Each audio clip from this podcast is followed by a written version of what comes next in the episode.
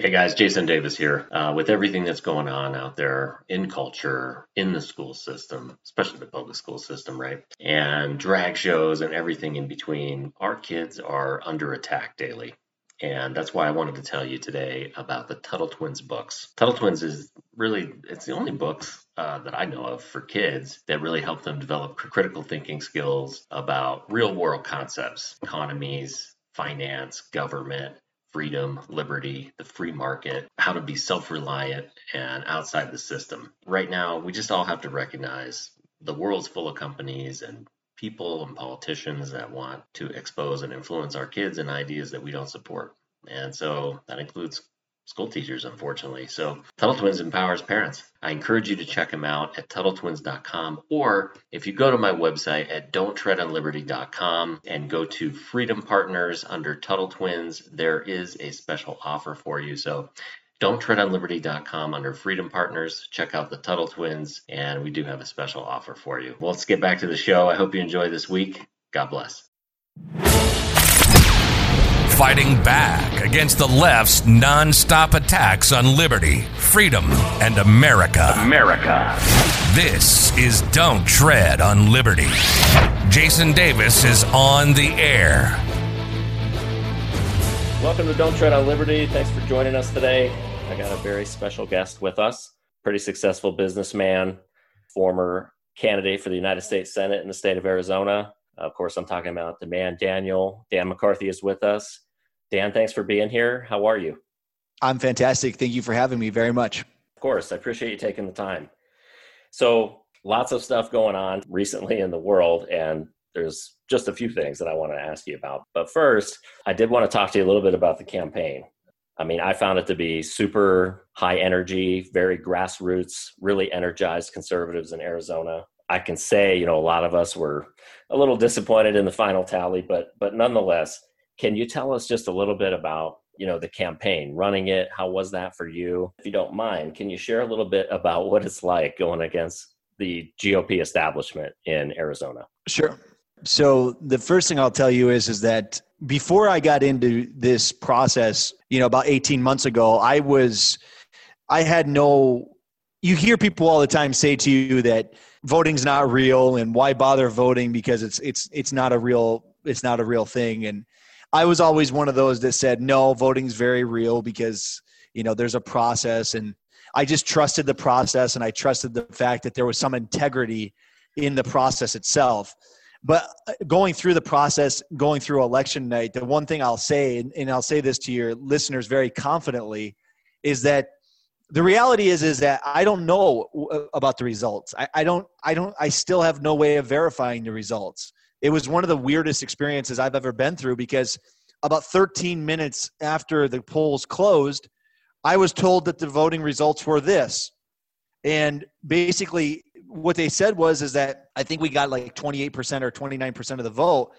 And what's really weird about this is is that th- there was no counting of the votes. It just happened. They just used an algorithm and that was what they they said the voting tally was. So the results were were uh, released and all of a sudden it was like you lost. Well at the same time that i lost key people that i was supporting had won. So for example like jerry sheridan our, our sheriff race here in maricopa county uh, we had some county races uh, outside of maricopa such as yavapai county Mojave county where the people that were kind of like the Daniel McCarthy type candidates were all winning. And supposedly we ended up getting a lot less votes than what they got in those areas, which is just really weird. So there was some there were some anomalies that made me say, you know, and I don't want to sound like sour grapes, man, because frankly, like I said, I, I really don't care. I mean, seriously, I, I got to tell you that I, I don't lose sleep over stuff like this. I'm not an emotional guy. So I, I'm only telling you this to, for your listeners to understand that I am very speculative now. I, I have a lot of suspicion over voting itself. And I actually had a whistleblower that reached out to me that was in counting the votes.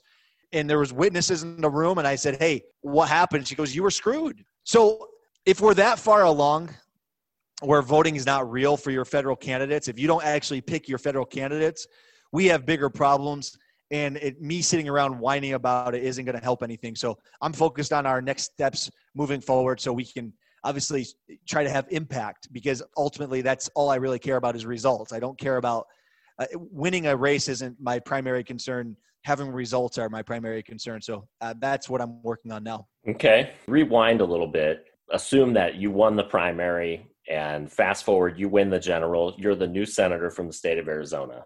For you, what would be your top three agenda goal items that you'd want to address in that position? Well, so it, it, one of the things that would have to be done is what I've decided to do now, which is work on uh, formulating a new party. Uh, the reason a, a new party is so important is because your Republican and Democrats. It's fun to play the red team versus the blue team, but that actually doesn't exist. It's more like professional wrestling, where the results are already picked. Uh, the those those people in Washington D.C. work together. There is no separation between Republicans and Democrats. As a matter of fact Republicans now act like socialists, very similar to how Democrats used to act like socialists. Now Democrats act like act like communists, right? So you know, it's it's really weird because the first thing that I would have to do upon winning would have been start a new party because I could no longer associate with the Republican Party. I knew that going into the race, by the way. So a lot of people they were like, "Wow, you." You know, the day after the election, you came out saying that you were going to involving yourself with a new party. Well, it's because I had to, regardless of the results, that we were already preparing for this internally.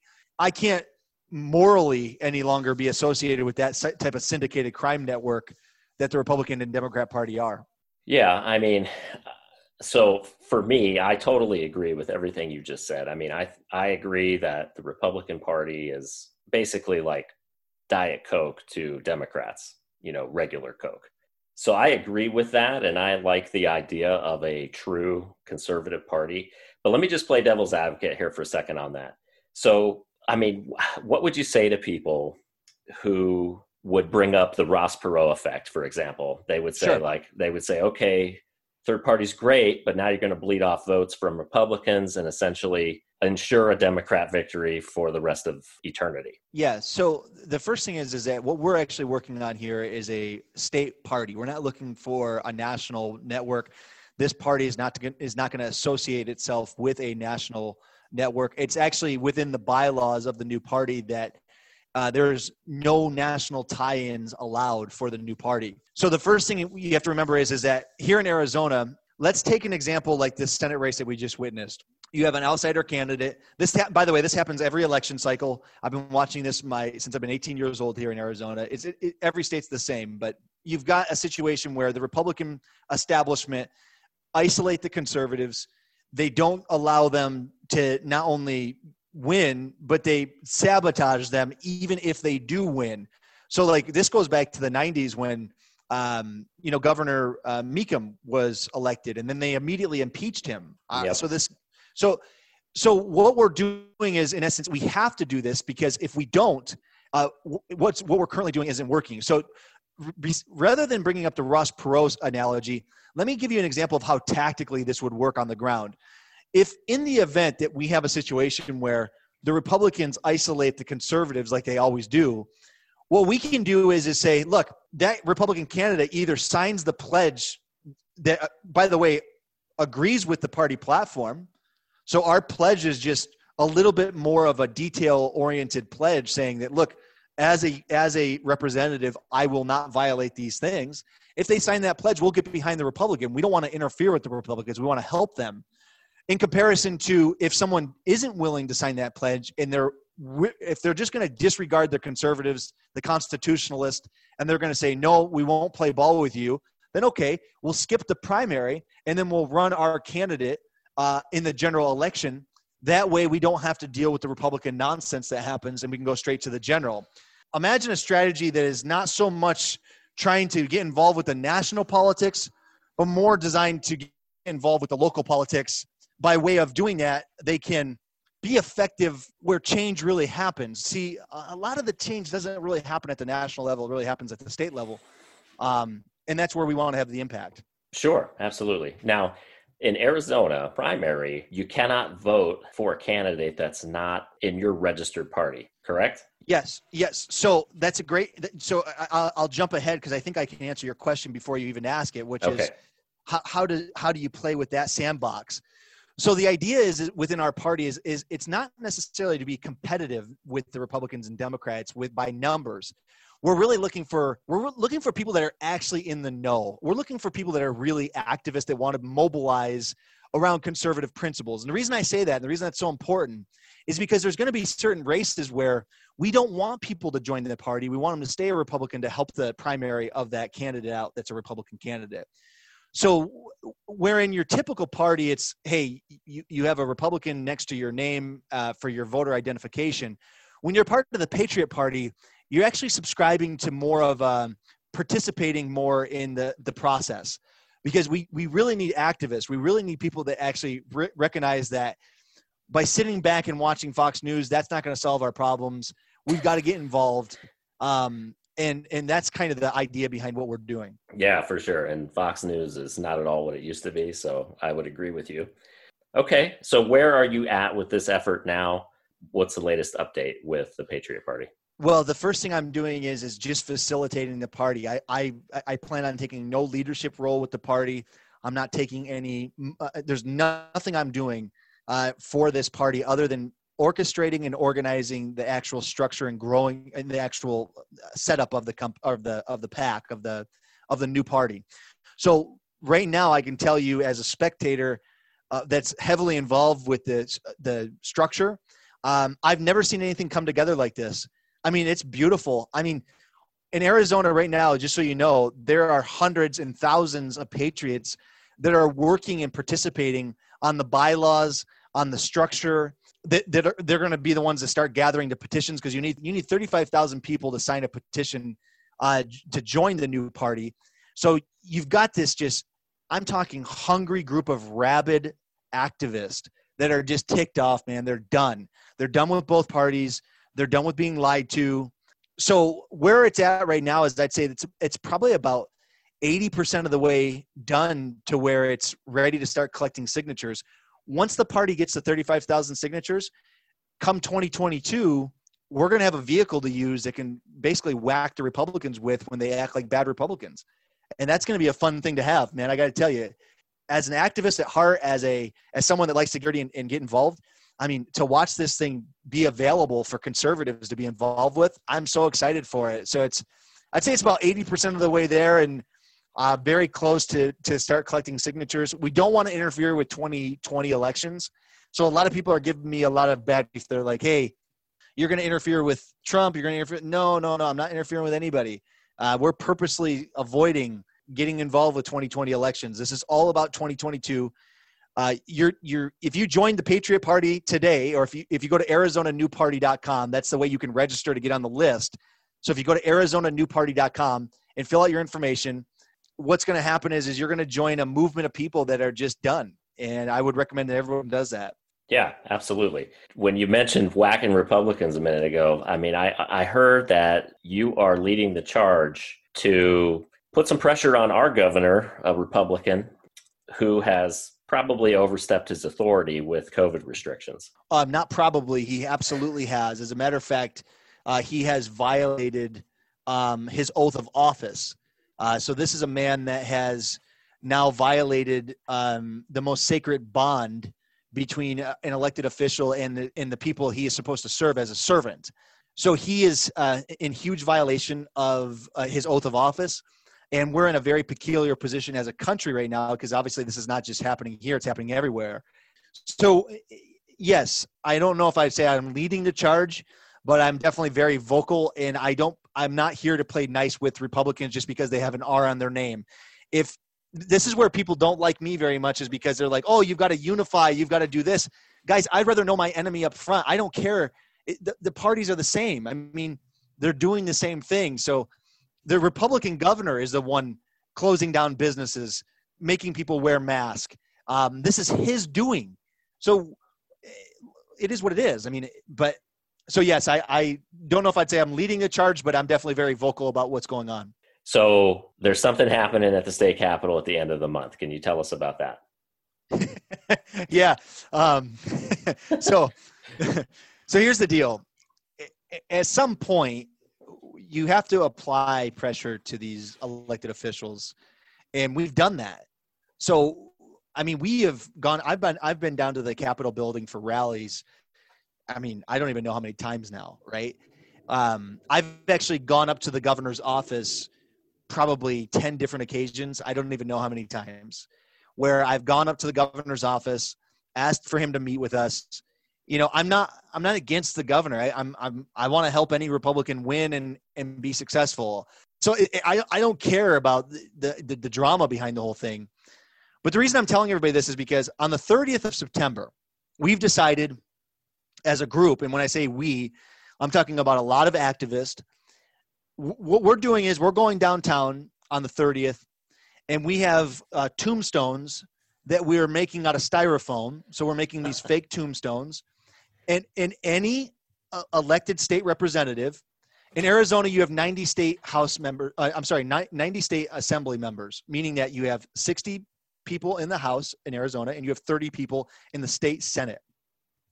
Back in uh, May, they uh, did what's called a, a, a sine die. So what they did was is they uh, sine die or however you pronounce it. What they did was is they they closed session down and they left the governor the the authority uh, to do whatever he wants to do under an emergency declaration that he's under with no checks and balances. So this, the state house and the state senate have abandoned their post. Um, and by the way, it's a majority Republican in Arizona. So I, I tell you this because their career in terms of politics, their political career is over on the 30th if they don't, if they're not willing to open session. We gave them plenty of time. We gave them the entire summer. And if they're not willing to start an emergency session, to put some constraints on this governor, then what good are they? So we're putting some tombstones out of people's career, Republican or Democrat alike. If they have not been willing to open an emergency session to put some constraints on the governor, then we're going to kind of have like a, a simulated uh, funeral procession down there at the state capitol, and uh, we're asking everybody to wear black uh, to celebrate the the terrible careers of some of these state representatives that have no business being in office. I love it with everything that's going on, BLM, Antifa, all the civil unrest, of- war on police, you yes. know, we're in treacherous waters as a country. For conservative leaders such as yourself, what would you say would be the number one thing that you'd like conservatives to unite on to fight right now? Um, I would say undeniably, unfortunately, it's it, it, with this virus, it's forced vaccinations. Um, if you witness what they were able to do with the mask and how they say that it's not mandatory, but then they mandate that. And then they say that, um, well, you don't have to wear a mask, but yet you can't even function. You can't even do business. You can't even go into your bank. So, I mean, I, I, I have millions of dollars in the, in, and I can't even go into my bank to sit down and, and deal with my banker without a mask on. So I'm warning everybody as loud as I possibly can that they're going to do this with this vaccination. And they're going to slowly but surely make it to where if you don't have this vaccination, your child can't participate in sports or your child can't go to school and then you can't go to work. And so they have a backdoor way of doing these things. And the American people, by just complying and capitulating, um, they're making our job a lot harder. So, as conservatives, we have to be united around this issue no matter what. We cannot live in a society where the officials are going to backdoor some type of forced vaccination. I think it's the biggest issue of our time. And I'm hoping and I'm working like crazy to fight now because that's what's coming next.